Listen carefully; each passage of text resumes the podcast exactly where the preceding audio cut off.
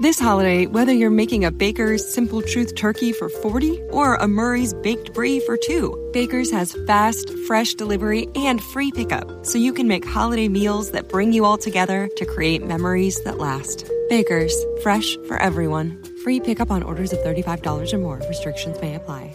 Choose from a great selection of digital coupons and use them up to five times in one transaction. Check our app for details. Baker's, fresh for everyone. Hay muchas cosas que un padre puede enseñar a su hijo. A montar en bici, a amar la lectura, a entender a los asesinos. Bueno, al menos ese es el caso de Malcolm Bright, un psicólogo forense que lo sabe todo sobre la mente de los asesinos gracias a su padre, un asesino en serie.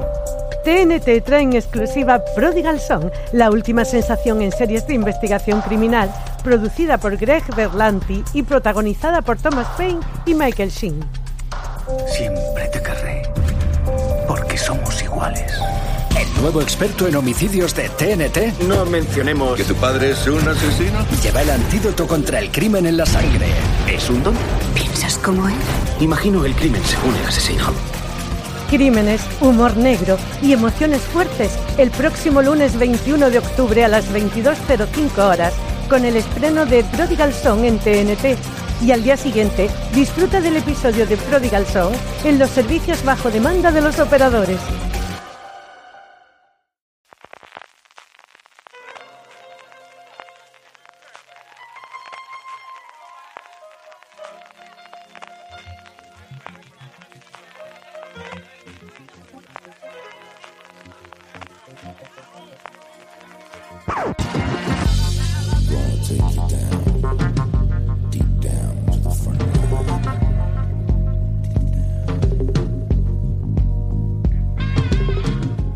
Bienvenidos a Top, el programa de fuera de series donde hacemos estas listas relacionadas con el mundo de las series de televisión que tanto nos gustan. El pasado once de octubre, Netflix estrenó en su plataforma El Camino, la película secuela de Breaking Bad con el personaje de Jesse Pinkman como protagonista, escrita y dirigida por Vince Gilligan. Y esta es una buena ocasión, como cualquier otra, para aprovechar y hablar de esta serie que tanto nos gustó en su momento, y lo haremos repasando lo que para nosotros han sido sus mejores episodios. Yo soy C J Navas y hoy me acompaña para hablar de los mejores episodios de esta maravilla llamada Breaking Bad. En primer lugar, y, y, y allí en la pérfida del vídeo, Antonio Rivera. Antonio, ¿cómo vemos el Brexit, hijo mío? Que te tengo mis oraciones y mis plegarias. Pues sí, yo, si rezamos entre todos un poquito, yo creo que salgo, salgo limpio de aquí. Y un poquito más cerca, allí en el muro de Alcoy, nos Richie Fintano. ¿Cómo estamos, Richie? Muy bien, aquí de momento no se ha declarado independencia alguna, pero oye, nunca se sabe. Pero estás en la frontera, tú sabes que estás en tierra de frontera y que algún día llegará, sí, o sea, sí, eso sí, tenlo claro, que eso ocurrirá, pero bueno, al menos por hoy nos rejuntamos todos tres con esta maravilla de internet, para estas cosas sirve de internet, y podemos hablar en esta maravillosa mesa de esta serie que tanto nos gusta, y vamos a hacerlo con todos los spoilers del mundo. Ojo, spoiler, vamos a hablar de spoilers del, del primero hasta el último episodio de Breaking Bad, y además es posible que salga tanto el Primloto como Felina, como el último episodio de Breaking Bad. Si no habéis visto Breaking Bad a estas alturas, Antonio, ¿qué le tenemos que decir a ese oyente que se ha... Eh, eh, puesto a escuchar un top de los mejores episodios de Breaking Bad sin haber visto la serie de hoy? ¿Qué le tenemos que decir? Bueno, primero hay que, hay que ir al médico, yo creo. Si estás escuchando un top de episodios antes de ver la serie, a, a, algo no has entendido de top de episodios. Pero vaya, y lo segundo, ponerte a ver Breaking Bad rápido, en cuanto puedas. Es necesaria, simplemente, no hay más. Con la saturación que tenemos, Richie, aún así, la gente debería ver Breaking Bad antes de ponerse con cualquiera de estas maravillosas novedades de la Fall Season que tenemos encima. Yo entiendo que es difícil y de ahí sale muchas veces el pensamiento de muchos de los seriéfilos que a veces pensamos, joder, cómo me gustaría romperme una pierna para tener tiempo de ver todas esas series que me quedan pendientes. Que suena un poco cuando eh, se lo dices a alguien que no es seriéfilo, piensa, vale, vale, esta persona no está bien de la cabeza.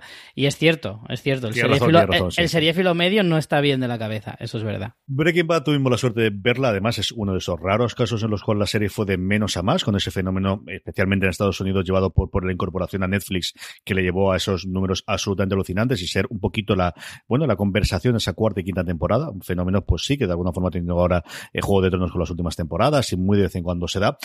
Eh, tenéis que verla, tenéis que haberla visto. A partir de aquí, como os digo, vamos a hablar con todos los spoilers del mundo, porque si no es muy complicado hablar de lo que ocurre en ese episodio que está en el puesto número dos de nuestro top, y si no podemos comentar los, los momentos, porque además es una serie muy de momentos, que es algo que yo he recuperado y recordado cuando he hecho la lista, y paso a preguntaros, como siempre hacemos en el review, en, en los top, recomendado, perdóname, precisamente eso, Antonio.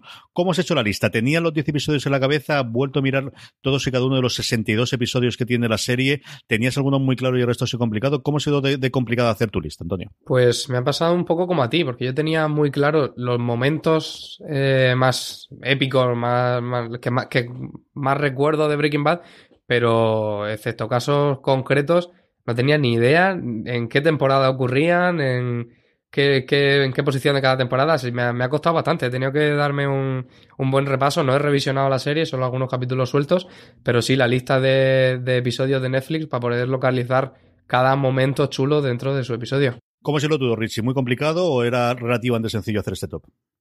Como tú bien has dicho, y Antonio también, eh, esta es una serie que se define muy bien diciendo que es una serie de momentos, momentazos, mejor dicho.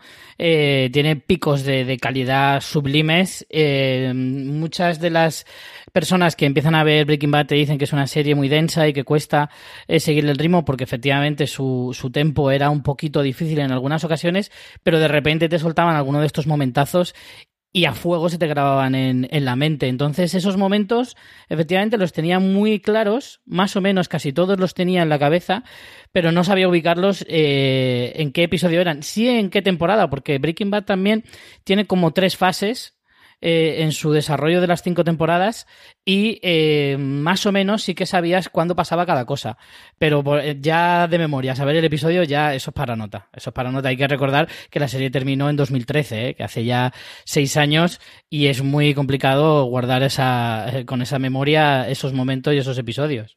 Y además, tú ahora lo decías dos mil trece y es cierto que tenemos hasta cuatro temporadas de Better Call Saul, pero me parece que fue antes de ayer cuando terminó Breaking Bad, desde de, de las grandes de esa época, junto con Mad Men y con alguno de los demás, la que más cercana, no sé si es por el seguimiento de las últimas temporadas o porque al final también está Better Call Saul que sigue manteniendo un poquito la llamita de, de, del universo de Breaking Bad, la que más reciente tengo.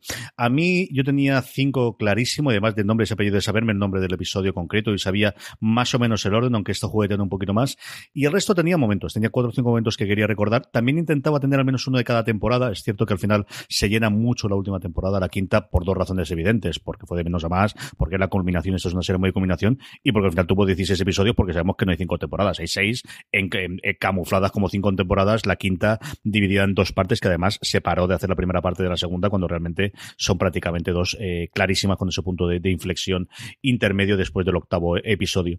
Y tenía pues eso, intentando tener todas y cada una de las temporadas, contando un poquito y luego momentos que recordaba clarísimamente de, de quedarme absolutamente alucinado en el, en el sofá y volver sobre ellos. Eso es más o menos lo que tenía yo en, el, en la cabeza cuando he hecho este top diez, que yo creo que podemos empezar ya sin solución de continuidad. Antonio Rivera, abre fuego. ¿Cuál es el décimo episodio de los sesenta y dos que tiene Breaking Bad que más te ha gustado a ti de, de, de todos los que hemos tenido, Antonio?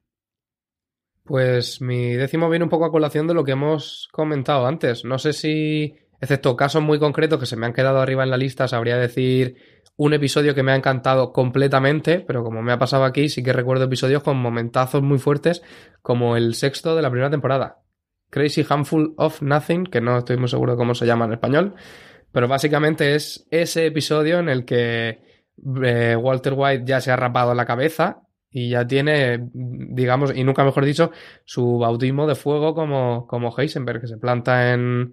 en el despacho de Tuco, por llamar de alguna forma al despacho, y, y tira un trozo de lo que parece metanfetamina, que luego resulta que no es, y arma allí la de Dios. Que es el primer momento en que vemos, uy, este, que ya nos había puesto desde el primer episodio, este cuando se enfada, se enfada un poquito, Richie. Sí, desde luego. Eh, Tuco es eh, alguien que necesariamente tiene que estar en esta lista, porque si hablábamos de supermomentazos eh, en Breaking Bad, en esas primeras temporadas donde todavía le estábamos cogiendo un poquito la medida a la serie, a los personajes y demás, Tuco era como un torbellino que cada vez que aparecía en pantalla eh, dejaba a todo el mundo torcido, o sea, claramente. Para mí es alguien que, que tiene que estar en esta lista sí o sí, y no voy a hacer spoiler. Yo es alguien que recuerdo muchísimo porque yo veía The Closer y el personaje, el actor que interpreta a Tuco en The Closer hacía un personaje que era las antípodas absolutas, era lo más calmado, lo más pausado, el que siempre era prudente, el que nunca levantaba la voz, el que siempre era tranquilo, y de repente lo ves aquí totalmente bravo, pues eso, el, el personaje de, de Tuco siempre en, en violento, con la pistola, con los dientes, con, con totalmente pasado de coca en todos los episodios, me llamó muchísimo mucho la atención. Los primeros recuerdos que tengo yo de la serie, la primera temporada, de llamarme la atención de, de cómo podía podía cambiar tantísimo el actor de un papel a otro. Richie, ¿cuál es tu décimo? Pues yo me he ido a la segunda temporada directamente, eh, terminándola prácticamente en el episodio número doce, titulado Fénix. Eh, ya aviso que van a haber muchas muertes eh, en mi lista. Y, y empiezo por la muerte de Jane, eh, la novia de, de Jesse, aquella chica que le llevaba un poquito por el mal camino, o que, bueno, algo que a Jesse tampoco le resultaba excesivamente difícil. Pero me voy al momento final del episodio en el que eh, Jane eh, sufre una sobredosis y está agonizando, y aparece Walter White, que estaba ya en la casa, y la ve sufrir, la ve agonizando, y, y no hace absolutamente nada, porque en realidad él sabía que mientras estuviera Jane en la vida de Jesse, eh, él no podría ejercer ese control que tenía sobre, sobre el personaje y sobre su compañero, y Jane al final era todo un impedimento, y a esas alturas de, de la serie ya mmm, estábamos al, a las puertas de lo que se convertiría ya Walter White definitivamente en Heisenberg, y eh, ya le daba todo igual. O sea, ya simplemente mientras te pusieras en, en su camino ya eras un estorbo y podía deshacerse de ti en cualquier momento. De esta manera, digamos que no es un homicidio, pero es un asesinato involuntario, por decirlo de alguna manera, y es una forma ya de empezar a ver hasta dónde era capaz de llegar Walter White eh, en, en base a su objetivo. Y Jesse una vez más sufriendo porque, pobrecito mío, a lo largo de todas las, las temporadas que tiene la serie, casi mejor que hubiese fallecido al final de, del, del piloto de la primera temporada, como en un momento dado me pensaron los, los creadores, porque parecería que es la última, pero, pero no, le haría muchísima más perrería de estas, sí señor. Fénix, el final, no es el final, pero es la tradición de lo que tenían también, por ejemplo, Los Sopranos, de que el golpe fuerte emocional te lo diesen en el penúltimo episodio y luego tuvieses un último episodio para reflexionar un poquito cómo iba a ir el resto de la temporada. Era ese decimosegundo episodio de la segunda temporada. El mío es quizás el más icónico, del que más memes se han hecho, del que más momentos se hacen, y al final merece estar en el top diez simplemente por ese dos minutos de discurso de un eh, Walter White ya totalmente confesado ante su mujer, en la que Skyler le dice, pero tienes peligro, o no, eh, si estamos en peligro quizás es mejor huir, y él se revuelve y da ese discurso en el que tiene las dos frases míticas. Por un lado, yo soy el peligro, I am in danger, y que termina con ese yo soy el que llama a la puerta, I'm the one who knocks, después de decirle, si alguien llama a la puerta y alguien le dispara al que abre la puerta, tú piensas que yo soy el que le disparan, y no, yo soy el que llama a la puerta.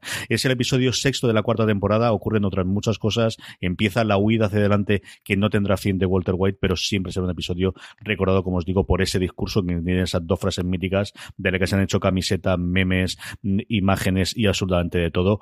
Corner, que es como se llama el episodio, es el sexto episodio de la cuarta temporada, es mi décimo episodio favorito de Breaking Bad de todos los tiempos. Antonio, ¿tu noveno?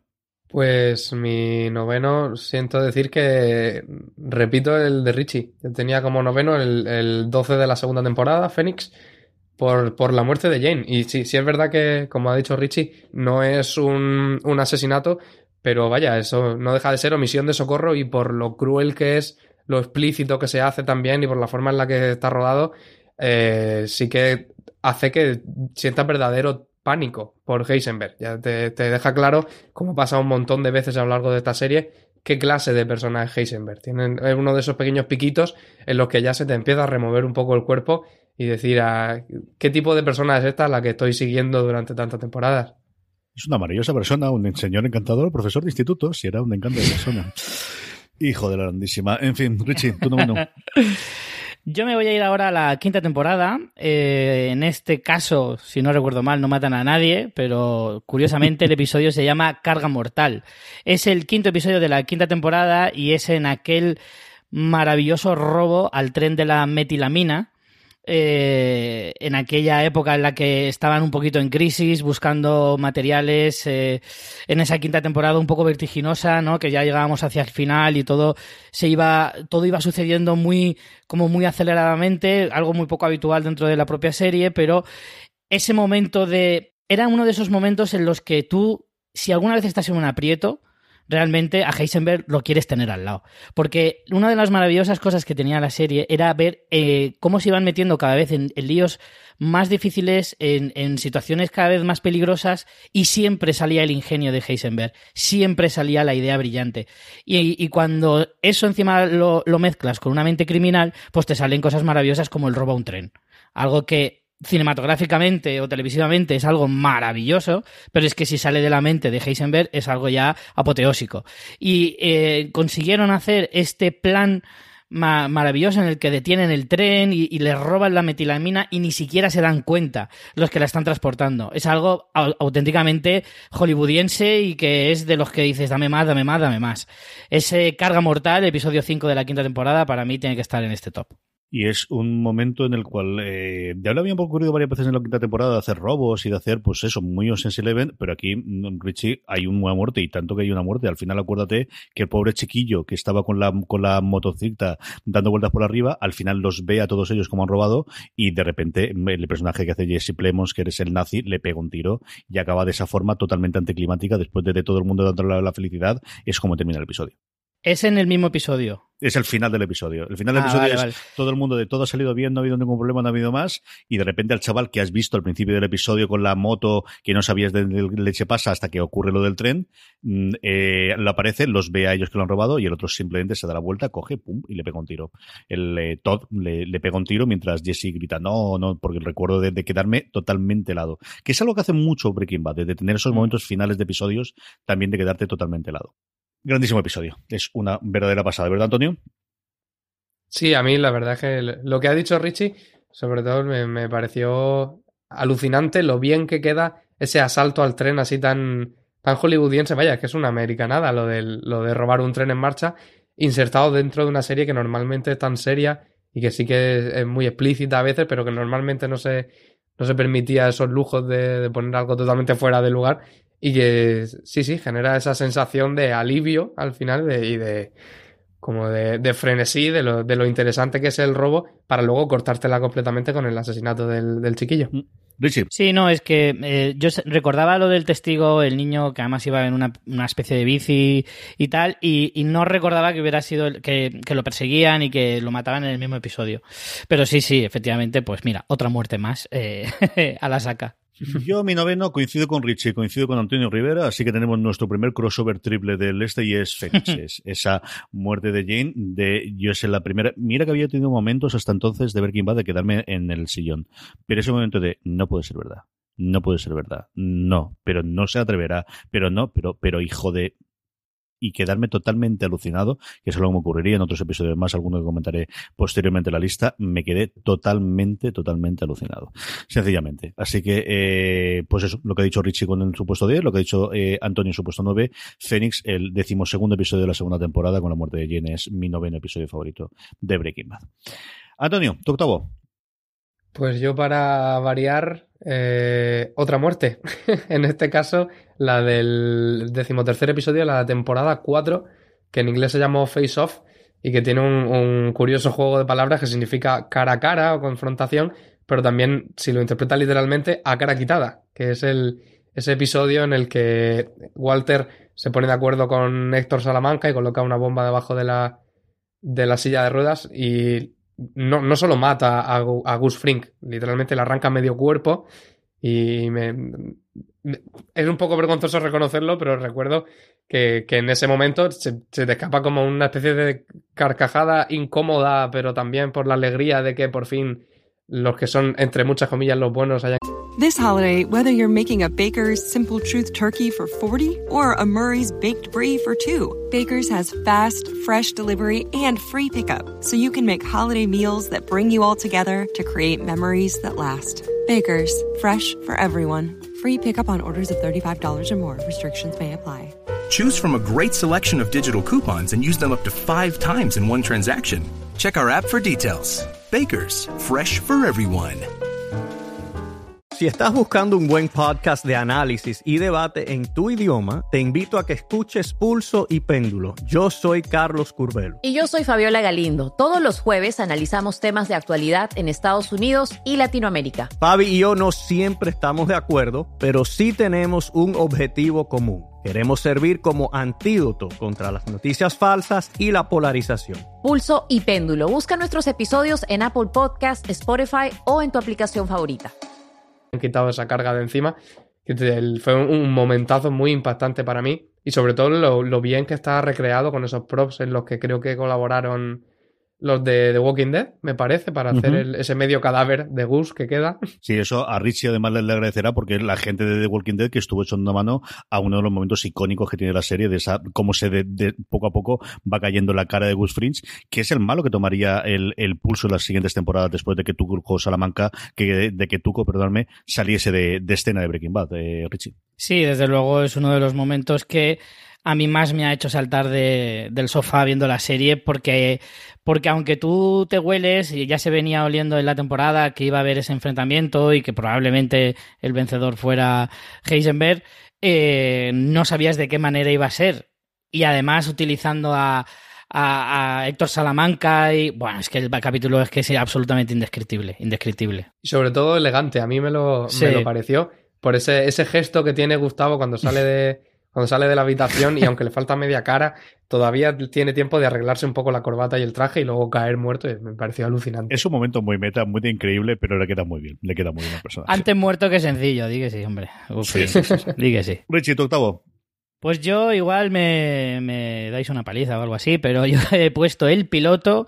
Quizá un poco abajo, porque cuento con que estará en alguna que otra lista más, pero he puesto el piloto, el primer episodio de la primera temporada, evidentemente, eh, en el puesto número eh, ocho.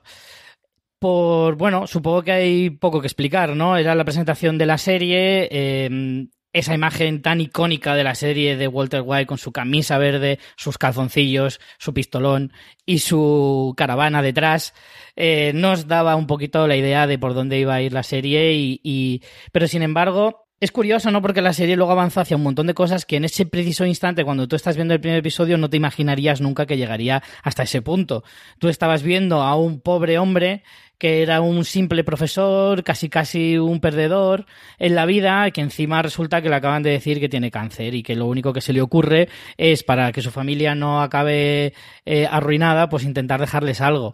Tú ves hasta ahí una parte de bondad y una parte de persona que dice, joder, cómo se preocupa por su familia, a pesar de lo que esté haciendo sea estupefacientes, pero eh, de alguna manera puedes llegar a entenderle. Lo que no podrías imaginar jamás es que a dónde podría llegar ese Walter White desgarbado, eh, con su bigotín y su todavía eh, pelo para arriba y, y ese, pe- bueno, más que pelo para arriba, ese peinado de profesor total.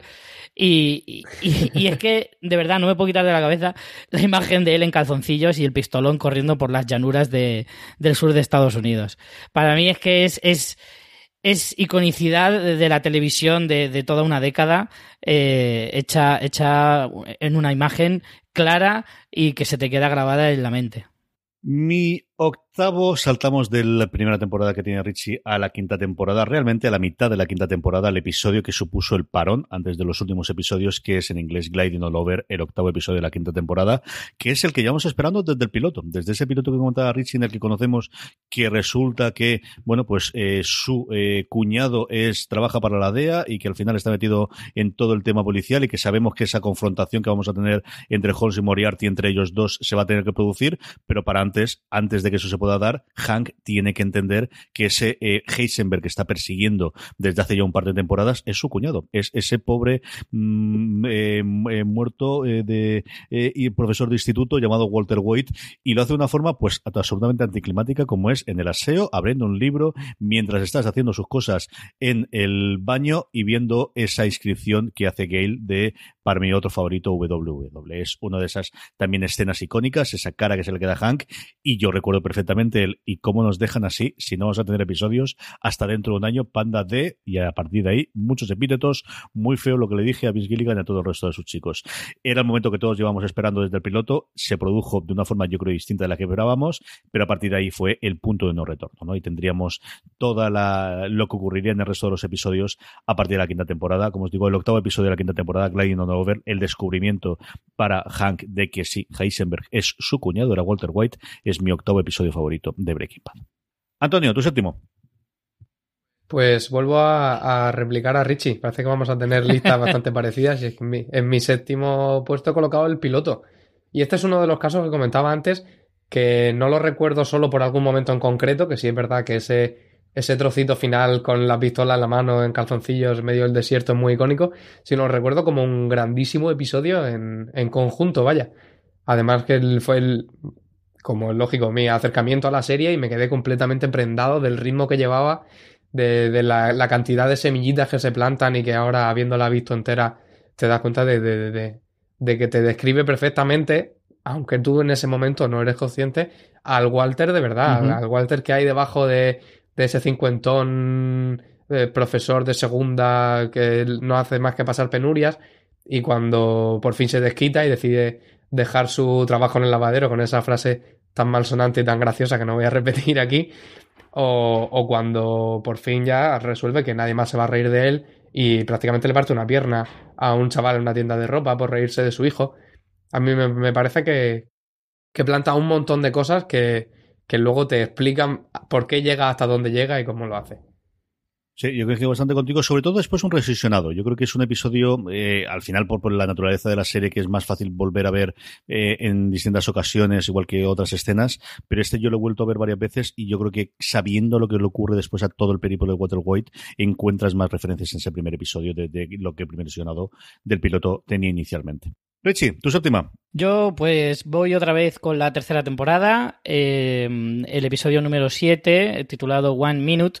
Es ese episodio en el que pasan bastantes cosas, pero yo me quedo sobre todo con el final, con ese desenlace brutal entre Hank y los primos Salamanca, los gemelos.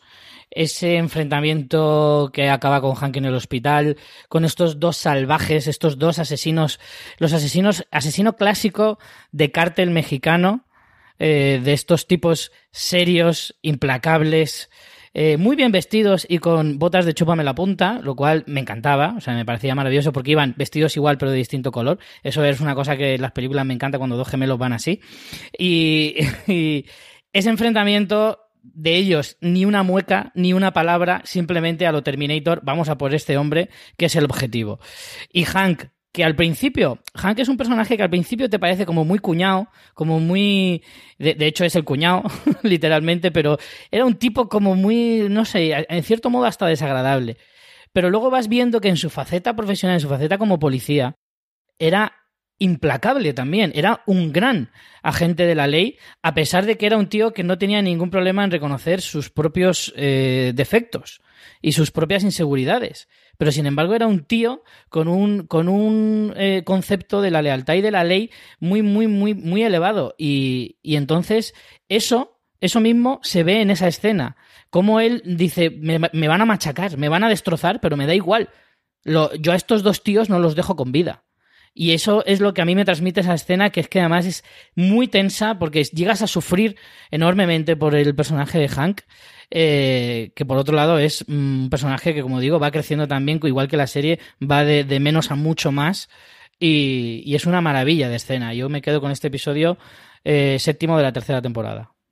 Es un personaje trágico, y luego cuando lo ves al final con todo el arco que tiene, ese es el, el, el sí. que está en mano de su mujer, el que lo hace todo por sacrificar por los demás, por la ley, por el por los otros, el que tiene un final tremendamente trágico en el que dice, es que no hay nada que hacer, está totalmente desnudo. Yo recuerdo esa escena final en la que tiene, Uf. y aquí yo estaba convencido que moría. O sea, yo estaba totalmente convencido de, la escena es un tiroteo, pues nuevamente dirigido por Michael McLaren, que tiene direcciones maravillosas, yo creo que es uno de los dos grandes directores que tiene la, la serie, junto con otro que comentaré después en, en mis episodios favoritos. Ya hemos nombrado varios episodios de lo que tiene ella, fue la, la, la directora por excelencia de, de los episodios de acción, eh, y luego ha hecho una carrera brutal. Este One Minute, como dices tú, es, es, es un momento de, de, de acción que, por otro lado, Antonio, tiene también un montón la serie, que al final tiene momentos de acción y de tiroteos. Hemos hablado también del robo del tren, que la serie supo hacer muy muy bien con ese escenario tan pintoresco que tiene de Arizona, ¿no?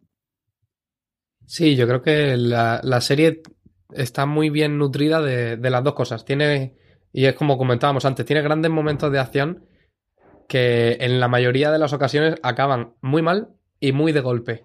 Y siempre como que te obliga, después de toda esa adrenalina que te ha generado ese episodio tan frenético, a tragarte todo el duelo y toda la pesadez que conlleva ver verdaderamente qué consecuencias tiene todos estos tiroteos y estas palizas que cuando estás en tu salsa tanto nos gustan, pero que luego al final hay que, hay que ver a dónde nos han llevado. Mi séptimo, lo he comentado antes, eh, Richie, es esa carga mortal, ese Death Freight, ese atraco al tren, ese quinto episodio de la quinta temporada, que es una, bueno, pues una dosis de adrenalina en vena durante cuarenta episodios y un golpe de realidad con ese disparo de un Jesse Plemons que hacía un papel hasta entonces en la serie muy parecido a lo que venía haciendo Friday Night Lights, que lo primero que le había dicho, luego teniendo un carrerón, haciendo Fargo, haciendo el episodio de Black Mirror que ganó hace un par de, de temporadas el, el Emmy a mejor eh, película de televisión, esta cosa que tiene Black Mirror cuando se presenta a los Emmy por esa parodia barro homenaje a Star Trek en su momento, pero aquí hasta entonces era, bueno, pues un personaje bastante tranquilo, bastante, bueno, pues eh, majo dentro de que, bueno, pues sí, era una familia de nazis, esto es lo que tiene las cosas, hasta que aquí se ve toda la frialdad del mundo de cómo se carga al pobre Kirill al final del, del robo, un chaval del que nos habíamos olvidado por completo, que está, nada, con su dirt bike, como dicen los americanos, con su bicicleta para, para estar en, en las, en este caso, voy a decir las montañas, pero realmente la arena, ¿no? Y las dunas, y aparece al final. Yo recuerdo el golpe emocional que me diese de allí, después del subidón que me había dado todo el atraco, porque estaba convencido que algo iba a salir mal, algo iba a salir mal, y al final, cuando ya te convences de, oye, pues ha salido bien, de vez en cuando algo les sale bien, sí, les ha salido bien con esa carga moral que al final es, bueno, pues un poquito más en esa espiral de, de, de, de profundidad que tiene la quinta temporada de esa carrera sin retorno y de ese, bueno, pues huida hacia adelante que al final acaba, como todos sabemos, en la serie. Ese es mi séptimo episodio, como Rich había comentado previamente, el quinto episodio de la quinta temporada, Carga Mortal, Death Freight. Antonio, que estamos ya casi en la mitad, ¿del sexto? Pues en mi sexto lugar he puesto el último de todos. Yo creo que me ha quedado bastante alto, a pesar de que tampoco es un episodio que recuerde así. Sí es, sí es chocante por toda la trama que tiene, pero no es especialmente destacable. Y sin embargo, le tengo, tan, le tengo tanto cariño que yo creo que me ha quedado aquí en este sexto lugar, que no está nada mal, para Felina, que es como se llama, y que es... Eh, he leído que algunos decían que no era el final correcto, que tenía que haber acabado como en Ozymandias o en un par de capítulos antes, porque es la reparación que la serie o que los creadores le hacen un poco al pobre Jesse, al que llevan jorobando durante toda la serie y que parecía que se iba a quedar jorobado para siempre, y ya en, en este último episodio en concreto parece que Walter White, que ya había tocado fondo, mmm, se le remueve un poco la cosa y vuelve a por... a por Jesse. Tenemos esa, esa muerte tan, tan espectacular, y eso, yo sobre todo lo encuentro interesante por, por el cierre total de, de la historia y también de, de la moralidad de Walter White, que en, en esa temporada de la serie había jugado una carta un poco barata de que los malos fueran los nazis. A lo largo de todas las temporadas siempre el más malo de todos parecía Walter White, pero eso teniendo nazis en pantalla es imposible, los más malos siempre son los nazis, y ahí la, la serie se desquitó un poco de hacer un... volver un poco a lo más clásico, decir, este es el bueno, este es el malo, y tiene que ganar en cierto modo, aunque no acaba del todo bien, pero, pero ya sí, sí se libera, y es, es un alivio realmente al espectador, ya por fin uno puede respirar. Es un final que, viniendo del final de Perdido, Richie, la verdad es que se mantiene muy bien, y ahora con la polémica también del de Juego de Tronos, se sigue respetando bastante, y en general la gente está bastante a favor desde el final que ha tenido Breaking Bad. Sí, yo creo que sí, tiene en cierto modo un poquito de tufillo de, a justicia poética, y, y al, de alguna manera es una forma de despedirse bastante digna.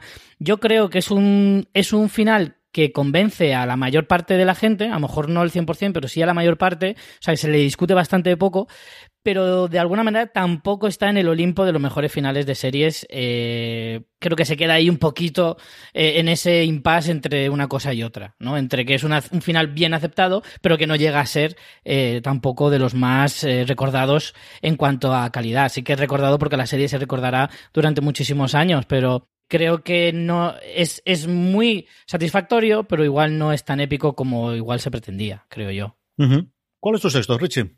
En el sexto lugar he puesto uno que también igual creo que está un poquito por debajo, pero es que hay momentazos tan grandes que es muy difícil.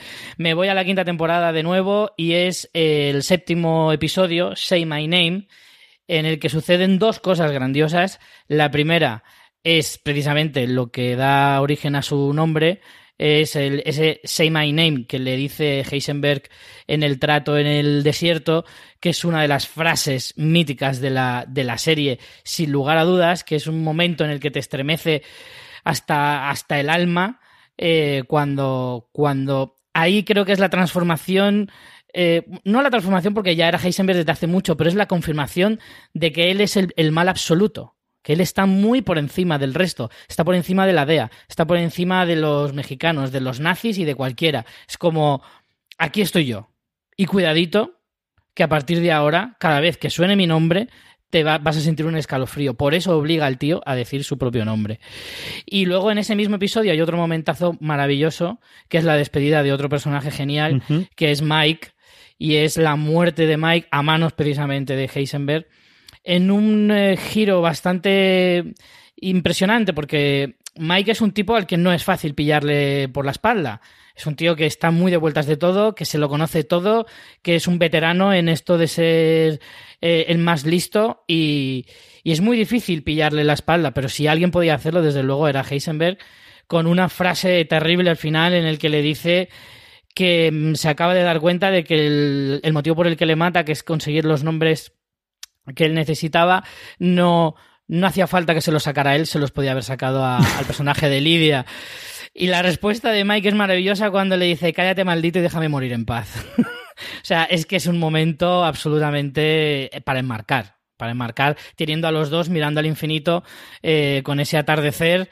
Es que, desde luego, es probablemente una de las muertes más dignas de toda la serie. Yo cuando estuve revisando, yo estaba convencido que era mucho después, que era desde luego la segunda parte de la quinta temporada, y no eh, me quedé sorprendido que era aquí, y, y es una de las muertes que recuerdo de, de, como dices tú, de totalmente Mike convencido de aquí ha llegado, no hay más, ocurrirá similar después con, con Hank, y, a, y hasta el final de ni muriéndome me puedo quitar del pesado este, que mira la que me has traído, a lo que he sobrevivido yo en mi vida, lo que vivimos en, en, en desde luego en, en Breaking Bad, que sobrevivió Mike, lo que estamos viendo en Better Call Saul, que ha sobrevivido Mike, y que al final muera por estas cosas, es decir, de, de, de ya, por favor, déjame, déjame tranquilo, que, que, que vaya día me han dado y que vaya vida, ma, mala vida me han dado los últimos años de retiro cuando me tenía que jubilar ya e irme con, con mi nieta, fíjate tú lo que ha ocurrido siempre. Es un episodio maravilloso con esa, ese final eh, tan triste para Mike Ehrmantraut. Además, es que, si me permite, C J, una última puntualización, yo creo que Mike era el único personaje de toda la serie que no le temía que no temía a, a Heisenberg, más bien era un duelo de a ver quién es más listo de los dos. Pero no le temía, como decir, este tipo me da miedo, porque uh-huh. es, es difícil eh, hacer estremecer a Mike Ehrmantraut, yo creo. Sí. Mi sexto es el principio de una dupla que tengo con, eh, yo creo que el, el, el malo, eh, por antonomasia de Breaking Bad, que es Gus Fring, ¿no? Evidentemente tenemos a Tuco en las primeras temporadas, tenemos a muchos personajes que tienen, bueno, pues esa parte, hasta que cierto punto Hank podría serlo, aunque es más el antagonista que el malo, como tanto de, de alguna de las temporadas. Tendremos a esos nazis en la última, como comentaba Antonio, que quizás un poquito descafinados. Y si es descafinados es porque vienen después de que Gus lo dé absolutamente todo. Mi sexto episodio es Salud, es el décimo episodio de la cuarta temporada, en el que vemos hasta qué punto Gus Fring puede llegar a hacer una barbaridad por tomarse una verganza, como es tomar veneno él mismo, y cómo después en el siguiente episodio logrará sobreponerse a ello. Pero ese momento en el que se ve cómo se van cayendo uno a uno por el haberle hecho, y lo que hemos conocido después con el tiempo que hicieron en su momento a su novio, ese eh, gente a la que le ha odiado o a la que ha eh, jurado odio eterno, y es capaz de... This holiday, whether you're making a Baker's Simple Truth turkey for forty or a Murray's baked brie for two, Baker's has fast, fresh delivery and free pickup, so you can make holiday meals that bring you all together to create memories that last. Baker's, fresh for everyone. Free pickup on orders of thirty-five dollars or more. Restrictions may apply. Choose from a great selection of digital coupons and use them up to five times in one transaction. Check our app for details. Baker's, fresh for everyone. Si estás buscando un buen podcast de análisis y debate en tu idioma, te invito a que escuches Pulso y Péndulo. Yo soy Carlos Curbelo. Y yo soy Fabiola Galindo. Todos los jueves analizamos temas de actualidad en Estados Unidos y Latinoamérica. Fabi y yo no siempre estamos de acuerdo, pero sí tenemos un objetivo común. Queremos servir como antídoto contra las noticias falsas y la polarización. Pulso y Péndulo. Busca nuestros episodios en Apple Podcasts, Spotify o en tu aplicación favorita. De meter veneno dentro de la botella que van a beber juntos para que todos mueran. Y él, bueno, supone que salvarse, pero al final tampoco la tiene al cien por ciento. Y bueno, pues hemos muerto con esto, hemos muerto. Y es uno de esos episodios que te da, bueno, pues el, el, el punto de, de, de hasta que este es el pulso del personaje. Mira que lo hemos visto previamente, pero es el momento de decir, madre mía de mi alma, a qué se van a enfrentar. El décimo episodio de la cuarta temporada, Salud, con ese Gus Fring autoenvenenándose y matando de, de parte a todo el cartel eh, opuesto a él, es mi sexto episodio favorito de todos los tiempos de Breaking Bad. Antonio, ya estamos a la mitad, vamos con el quinto. Pues para el ecuador de la lista yo saco otra vez al escenario a, a Death Flight, que está claro que nos, nos gustó a todos bastante, y es que creo que es un, un pedazo de episodio por varias razones. La primera, por el hecho de que, el, como ya hemos hablado antes, tenga esa escena tan chula, esa secuencia más bien del asalto al tren, que es algo fundacional del, del cine estadounidense y en concreto del western, que es algo muy americano y con, con lo que Breaking Bad tiene muchísima relación con, con autores de western, tiene un montón de planos imitando películas de Sergio Leone, por ejemplo, pero también por ese aire chungo, por decirlo de alguna manera, que, que ya te va metiendo en el cuerpo desde que empezamos a ver al, en el cold open antes de los créditos, al niño con la tarántula, que esa tarántula parece una especie de presagio que luego vuelve a aparecer al final del episodio y que a lo largo de esa temporada también hace su, sus apariciones y que ya te va, te va diciendo que no te confíes, que esto va a acabar mal, pero mal del todo. Y ya por último, por, por lo importante que es, que es Todd ahí, que de, como pega un puñetazo en la mesa y deja de ser esa especie de, de chico repelente del, del grupo de fumigadores ladrones que... que les habían dejado las casas de sus clientes para cocinar metanfetamina, uh-huh. y a partir de aquí se, de hecho se inmiscuye en la relación paterno-filial, digamos, que tienen Jesse y Walter para romperla por completo y que llegue a, a ese final que los que la hayan acabado sabrán cómo terminan Jesse y Todd, pero no especialmente bien. Richie, ¿tu quinto?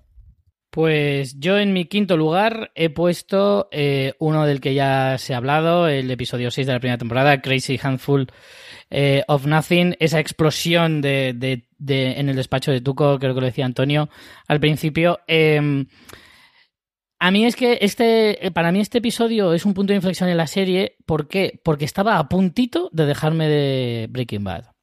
Eh, ese ritmo lento y taimado del que hablaba antes de la serie, que sobre todo en las primeras dos temporadas, a mí me estaba costando un poquito que entrar en, en, en la trama de Breaking Bad y me estaba costando un poquito seguirle el ritmo. Entonces había algún momento en el que estaba ya diciendo, uff, no sé si acabaré la temporada, hasta ¡pum! Ese momento. En el momento de la explosión, a mí se me encendió una bombilla en la cabeza y dije, Dios mío, tengo que seguir viendo esto. Entonces, para mí es que fue un momento eh, crucial en la serie porque podría perfectamente habérmela dejado en ese momento y no haberla continuado. Sin embargo, ese momento es, es, es muy importante porque es, la, es de las primeras veces en las que ves el Heisenberg eh, eh, eh, a punto de nacer. Todavía no estaba eh, metido dentro del personaje de Walter White, pero ya se empezaba a ver algunas, eh, algunas trazas de este personaje y, y desde luego esa explosión que dejó boquiabierto hasta el propio Tuco, que era alguien absolutamente inquebrantable, eh, Eh, es lo que me fascinó. Y entonces ya a partir de ahí ya tuve que decir, venga, pues voy, por, voy hacia la segunda temporada, pero ya. Sí, señor. Yo creo que al final la primera, bueno, todos sabemos, o al final le, le, le conocemos que fue la temporada de la huelga de guionistas, que se tuvo que hacer la prisa y corriendo, que por eso la diferencia es entre el piloto y el resto, y quizás eh, pues cosas que hubiesen ocurrido de, de, de otra forma, con otra velocidad, esa primera temporada vista, que yo creo que al final eh, mantiene bastante el ritmo vista eh, a posteriori, pero es cierto que no es el Breaking Bad que luego tendremos especialmente, yo creo, en la cuarta temporada, tercera, cuarta, o incluso la segunda temporada. Mi, mi quinto, lo ha comentado antes, eh, Antonio, es el fish de es el final de Gus Fring, es la muerte del, del yo creo que el malo Antonio, eh, por antonomasia que tiene Breaking Bad, es Face Off, el decimotercer episodio de la cuarta temporada. Es una escena absolutamente irreal, es eh, absolutamente mentira, pero le queda tan bien al personaje, como he comentado antes, es decir, nadie haría eso. Ese gesto de arreglarse la corbata es, yo recuerdo soltar una carcajada que me ocurrió y decir, venga, os lo permito, porque lo permito absolutamente todo, y lo habéis, sabéis, sabéis que lo habéis hecho como lo habéis hecho y ya está. Es brillante el cómo convence a, a, a Tico Salamanca, ¿no? El, el, el, el que tenga, el que vaya a poner la bomba y que se vaya a suicidar por matar a su, a su antagonista, es otro de esos momentos en los cuales, y hay varios a lo largo de la, de la, de la temporada, ¿no? Lo comentaba previamente con mi, mi anterior recomendación de cómo está a punto de, de sacrificarse Gus por matar a la, la gente del cartel si hiciese falta, pero esos sacrificios de mmm, yo me voy a la otra esquina pero me lleva esto por delante, y eh, ese momento nuevamente brutal que tiene Face Off, el decimotercer episodio de la cuarta temporada, que es el quinto episodio favorito mío de siempre de Breaking Bad. Antonio, tu cuarto. Pues yo vuelvo a repetir que supongo que ya conforme nos acercamos a, la, a las posiciones más altas es algo que va, que va a ocurrir. Mi cuarto es el, el décimo de la temporada cuatro, que habéis comentado vosotros, que es Salud, el, el episodio en el que Gus acaba con todo el cártel de la droga de Don Eladio, este personaje al que le tiene tantísimas ganas, y me, y me encanta este episodio por las la claras referencias que hace a, a Scarface, que es una, una película que realmente tiene más peso en la serie del, del que parece. Está ahí escondida, en, algo, en algún momento Walter junior y Walter senior se quedan alguna noche viéndola en la tele y, y no para de recordarte a través de, de esa película el, lo que es la máxima del cine de mafias, que es que el que, el que todo, todo el que sube va a acabar bajando y se va a pegar un leñazo bueno. Y es lo que le ocurre a, a Walter, que básicamente es un, es un capo de la mafia.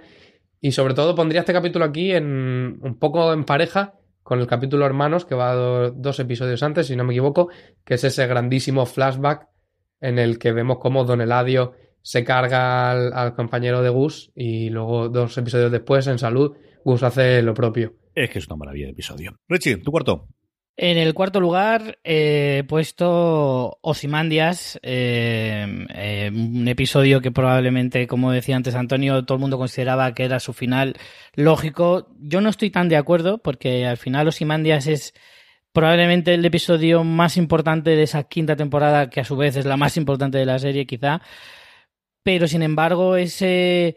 Eh, desenlace final con esos otros dos episodios todavía para contarte el, el, lo que sucede después de ese punto tan importante en la vida de Walter White, eh, en ese episodio catorce, Ozymandias, eh, es muy importante.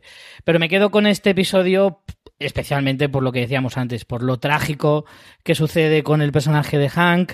Me quedo con la frase y la mirada espeluznante y que te, y que te recorre toda la columna vertebral, que es cuando Hank le dice a, a Walter que intenta por todos los medios salvarle la vida eh, ante, ante los que les tenían secuestrados, eh, diciéndole que era su cuñado, que por favor no lo mataran, y entonces Hank le mira a los ojos y le dice: tranquilo, yo ya estoy muerto. O sea, la decisión está tomada, no hay nada que hacer.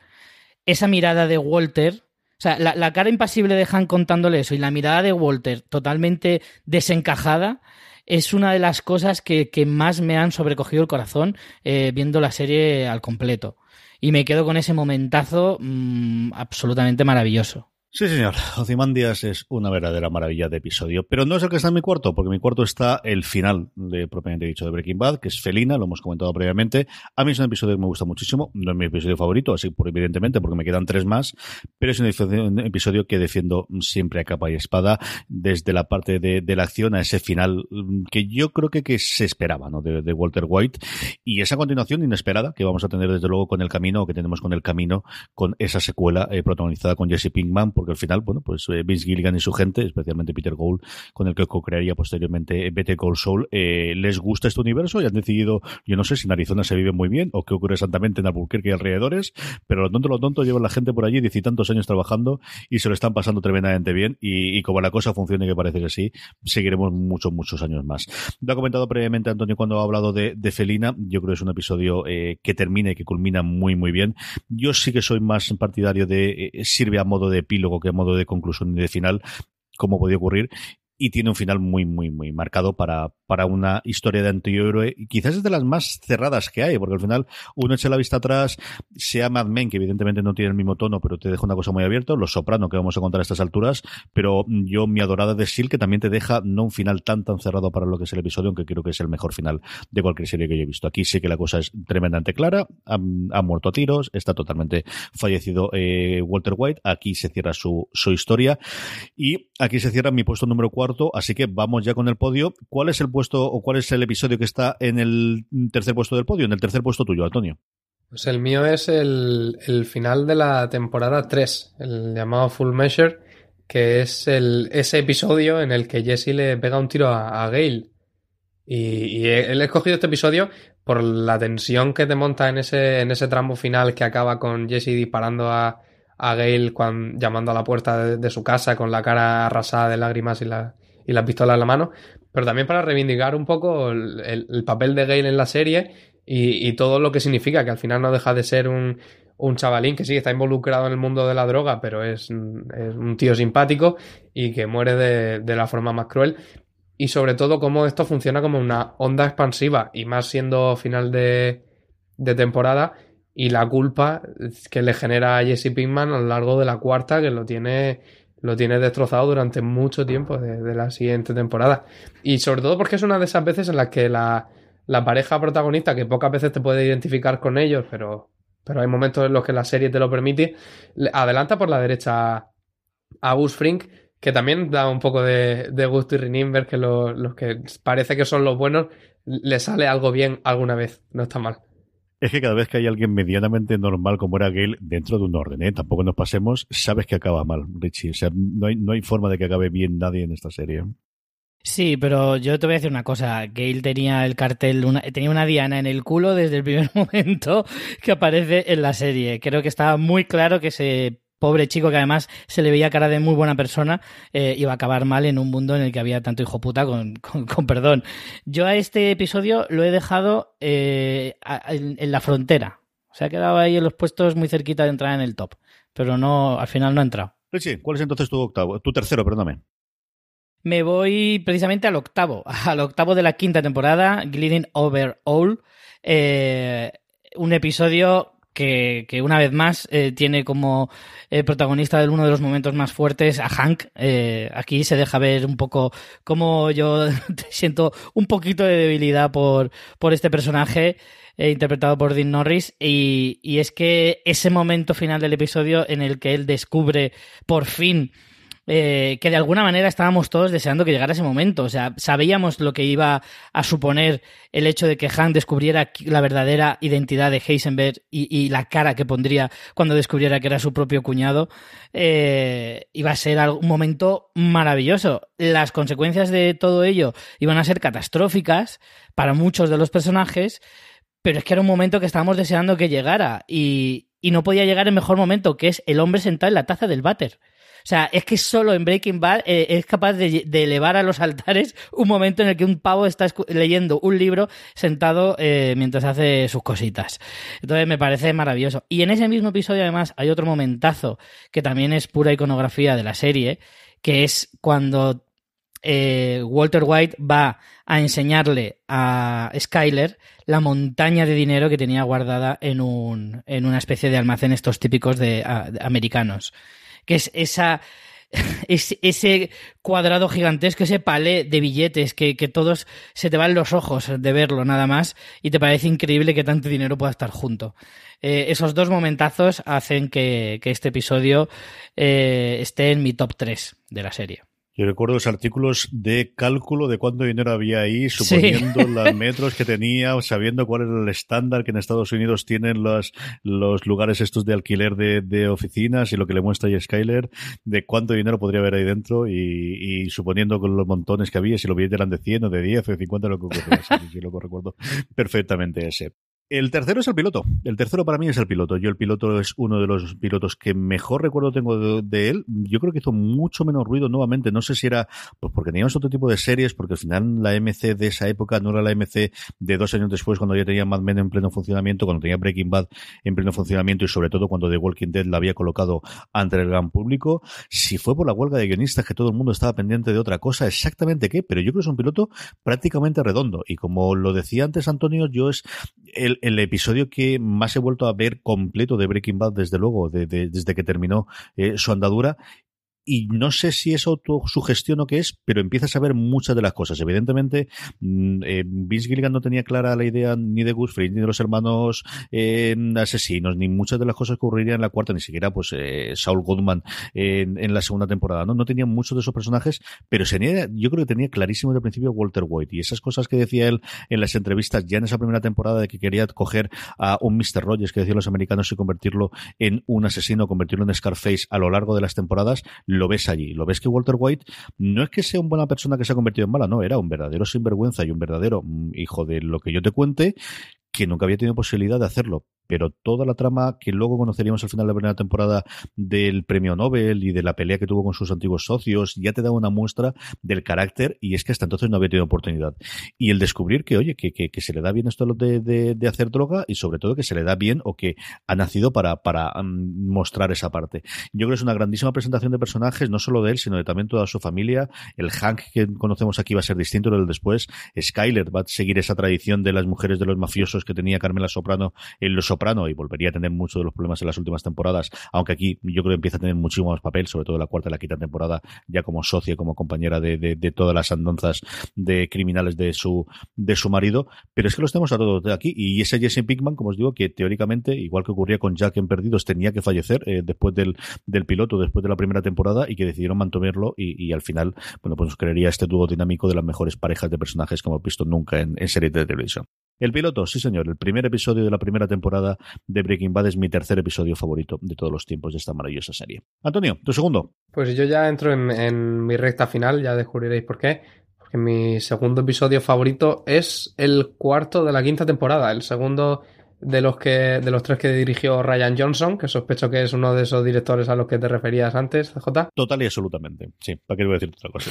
Pues es un, un verdadero crack que hace cosas muy chulas con la serie y que a mí me da la sensación de que cada vez que, que aterriza en Breaking Bad le da una nueva dimensión completamente y hace maravillas cada vez que, que pone el pie en, en Walter White. Y es lo que pasa en este episodio, en cincuenta y uno, que es el que relata el cincuenta y uno cumpleaños de, de Walter, que también remite otra vez a esta cosa que tiene la serie con los cumpleaños, que empiezan en el... en el cincuenta y acaba en el cincuenta y dos, y este es en, en esa especie de fiesta de cumpleaños súper incómoda que le montan con, con Hank y Marie en el patio de la casa, en la que Skyler por alguna razón acaba tirándose al agua. No queda muy claro si es que se está intentando suicidar o que simplemente ya no puede más, que tiene un, como una, una especie de crisis nerviosa. Total, que al final Rian Johnson recurre a, a esos significados tan fuertes que tiene el agua y la piscina a lo largo de la serie, que va representando un poco el estado de, de, de esa familia, de esa unidad familiar que se degrada completamente. Y, y me alucinó este episodio por lo bien que habla de la monstruosidad de Walter, pero esta vez sin pasar por Walter, sino a través de, de Skyler, que es un personaje que tristemente, en mi opinión, está poco explotado para sí mismo en, en Breaking Bad, pero que sí que siempre es una muy buena forma de ver hasta dónde llegan las consecuencias de Walt. Es una especie de saco de boxeo que se acaba tragándose la repercusión de toda la...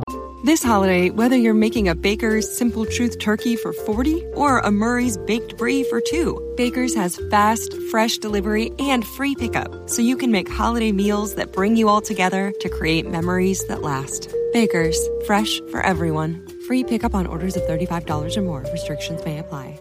Choose from a great selection of digital coupons and use them up to five times in one transaction. Check our app for details. Baker's, fresh for everyone.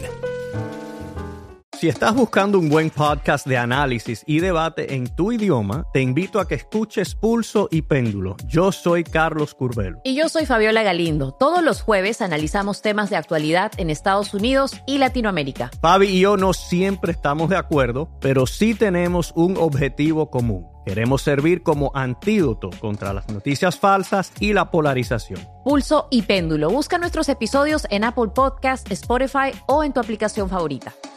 Barbaridades que hace Walt, la pobre, y me parece que, que se le dio un gran momento en este episodio. Y de, de no creerte de, de se ahoga. No puede ser verdad que ya hemos visto ahoga, que, que, que ya se han ahogado mujeres en esta serie y la cosa acabó muy mal, Richie. Yo pensaba que se ahogaba, ¿eh? Yo durante un momento digo, a que se mata Skyler y ya no sé por dónde va a salir esta serie aquí en el futuro. Es que eh, hay pocas series que consiguen que de verdad sufras por los personajes porque de verdad creas que se los pueden cargar en cualquier momento.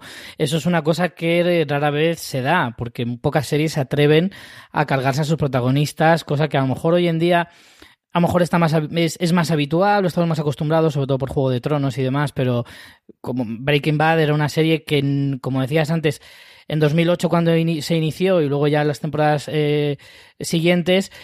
no estábamos acostumbrados a una serie así. No, no había ninguna serie como Breaking Bad. Luego vinieron algunas parecidas o del mismo tono o del mismo rollo, pero no estábamos acostumbrados a una serie tan cruda que, que se atreviera a todo, y entonces el pensar que un personaje podía morir en cualquier momento, en este caso Skyler, era algo totalmente razonable. Y si me permite, Richie, termino de, de recomendar este episodio que se me ha pasado antes, ¿eh?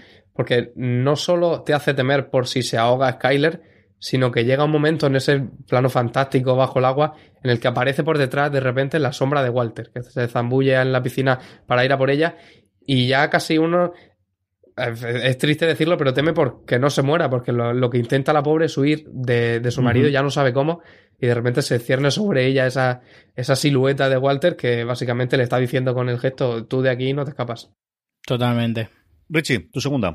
Pues en mi segundo lugar he puesto el último episodio que, aunque como decía antes, quizá no es un final que esté en el Olimpo de los dioses de las series, creo que como episodio es espectacular. O sea, como si hubiera sido el episodio de un final de temporada, sin necesidad de que fuera el episodio final de la serie, lo seguiría metiendo probablemente en este puesto, porque aunque evidentemente el momento cumbre es la muerte de Walter, hay otros momentos dentro de este episodio fantásticos, y entre ellos no me gustaría que, que pasáramos sin el momentazo de la ametralladora saliendo de un coche. O sea, uh-huh. es que eso es una cosa que dices, por favor...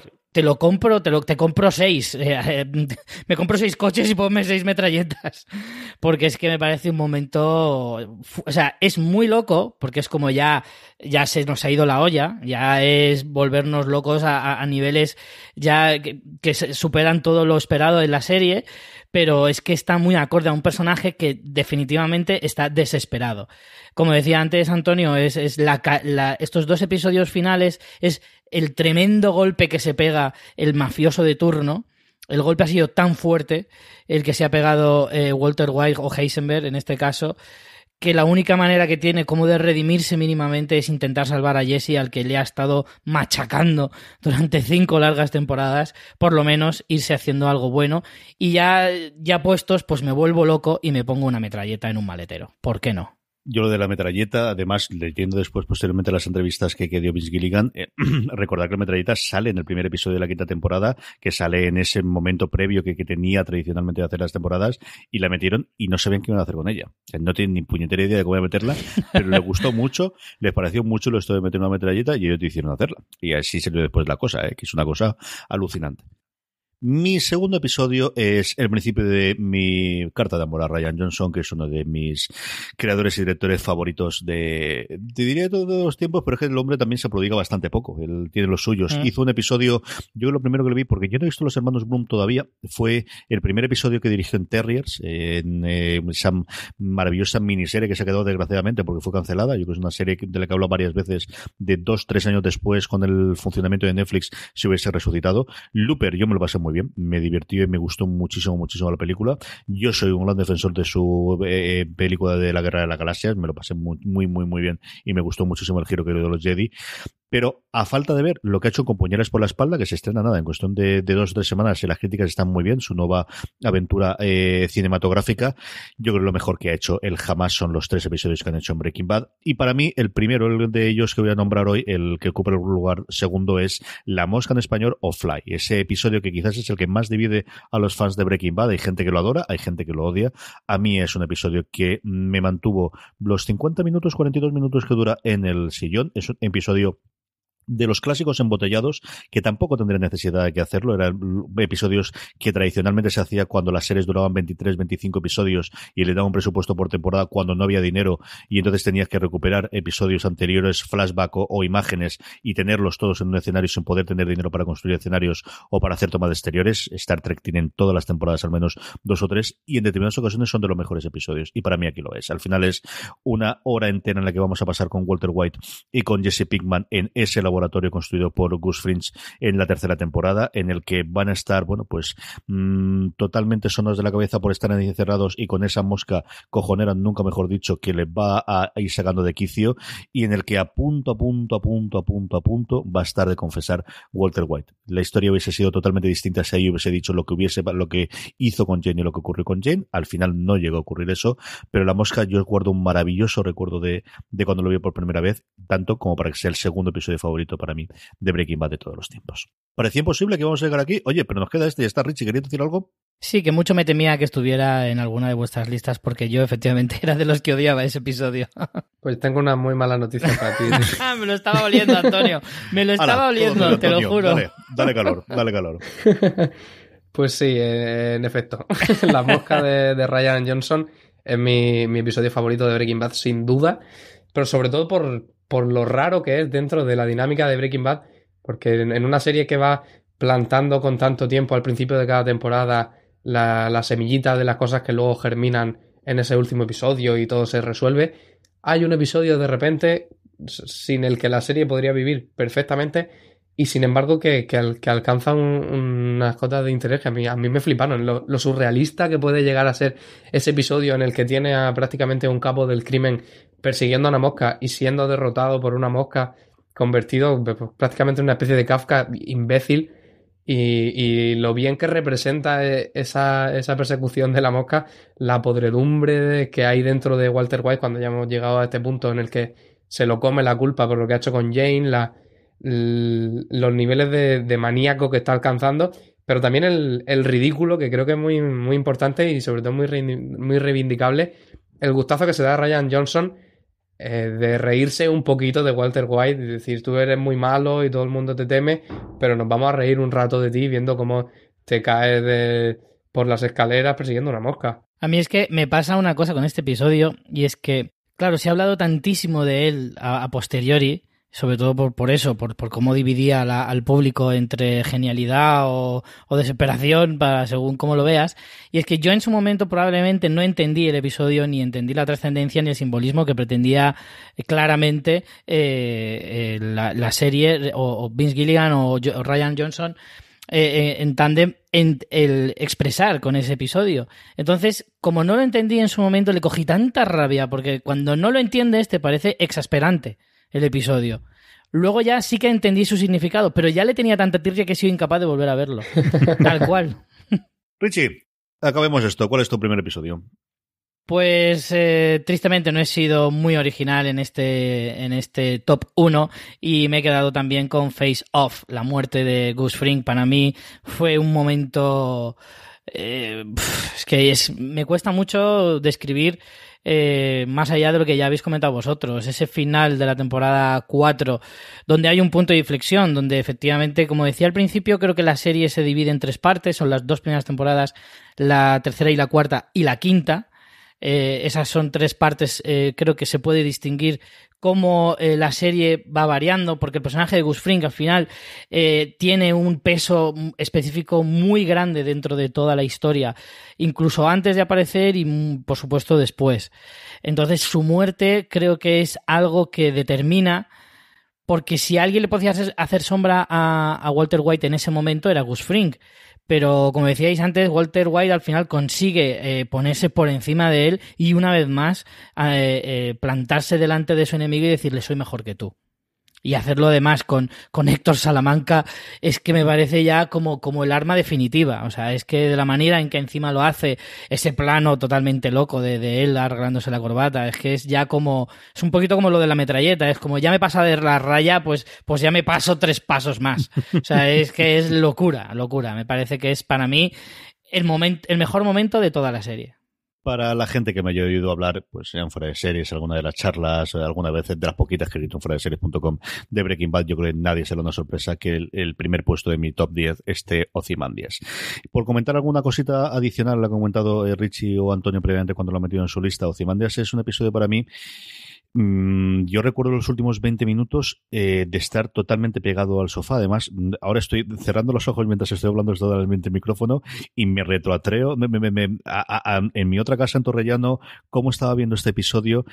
Yo ahí, eh, la parte del momento que he comentado previamente, es, pasan un montón de cosas en este episodio. Cada cual se queda al final con, con cada uno de los momentos. Rich ha comentado previamente la muerte de Hank. Es el momento en el que eh, se rompe directamente la, la relación finalmente entre Walter White y Jesse Pinkman cuando Walter cabreado le dice a Jesse yo maté a Jane o yo no la, la socorrí, que es un momento brutal, pero para mí en la serie o el momento del episodio es del, del momento de la enfrentación con Skyler, y yo ahí recuerdo ese cuchillo que se coge y que no sabes cómo va a acabar y de no saber por dónde va a salir, cuando Walter coge a Holly y se la lleva. Claro, yo este episodio estaba mirando cuando se emitió se emitió en, en septiembre de dos mil trece, que es cuando mis crías cumplían dos años, con lo cual además también hay toda esa relación paterno-filial con las niñas y que de repente una cosa rarísima y y ese modo final en el que hace esa llamada de teléfono y Skyler de principio le quiere decir de todo, pero está viendo cómo él de alguna forma le está cubriendo las espaldas para que ella salga bien. Para mí sí que la serie termina aquí, y yo creo que luego tiene un epílogo posterior de, de, de esa huida hacia adelante que él tiene en los dos episodios finalmente, en, en estado de granito, Granite State, el penúltimo episodio, y en Felina. Yo creo que Ozymandias es realmente el final de la carrera de Walter White, y a partir de ahí es, bueno, pues eh, hechos consumados que tiene que ocurrir con ese sacrificio final en el que ve que ya eh, ha llegado a su tope, y lo único que puede intentar hacer es que no le salpique, intentar salvar a Jesse y que no le salpique el resto de la familia. Es uno de los episodios que más cariño recuerdo, que más me ha dejado pegado a la, a la pantalla de televisión, que estará en mi top diez de episodios de toda la historia de cualquier tipo de serie. Es de verdad uno de los momentos maravillosos que he pasado gracias a este maravilloso mundo de la serie de televisión. Ozymandias, que además se llama Ozymandias, que además me recuerda al poema de Shelley, que además me recuerda a Ramsés segundo, y, en fin, un montón de cosas que me da y que me, que me traen de nuevo a la cabeza el decimocuarto episodio de la quinta temporada, que es mi episodio favorito de siempre de Breaking Bad. Y teníamos diez, como habéis visto, con muchísimas coincidencias entre los tres. No sé si os ha quedado alguno en el tintero. Antonio, ¿alguno más que habías considerado y que tenías por ahí puesto y que quieras comentar? Pues yo he dejado fuera por muy poquito el, el número once de la temporada cinco, por ejemplo, se llama Confesiones, que es ese en el que Walter parece que ha grabado en un, en un C D una confesión para Hank, pero luego resulta que es un, en realidad es una amenaza, es una falsa confesión en la que reconoce que él ha estado cocinando meta, pero bajo las órdenes de su cuñado, que lo ha obligado con sus contactos en la, de, en la D E A. Y también cuando, cuando ocurre esa otra confesión, que por de ahí el título, cuando Jesse descubre lo del, lo del ricino y le monta ahí un, un pitote a, a Saul Goodman bastante importante. También se me quedó fuera End Times, que es el penúltimo de la cuarta, en el que Jesse...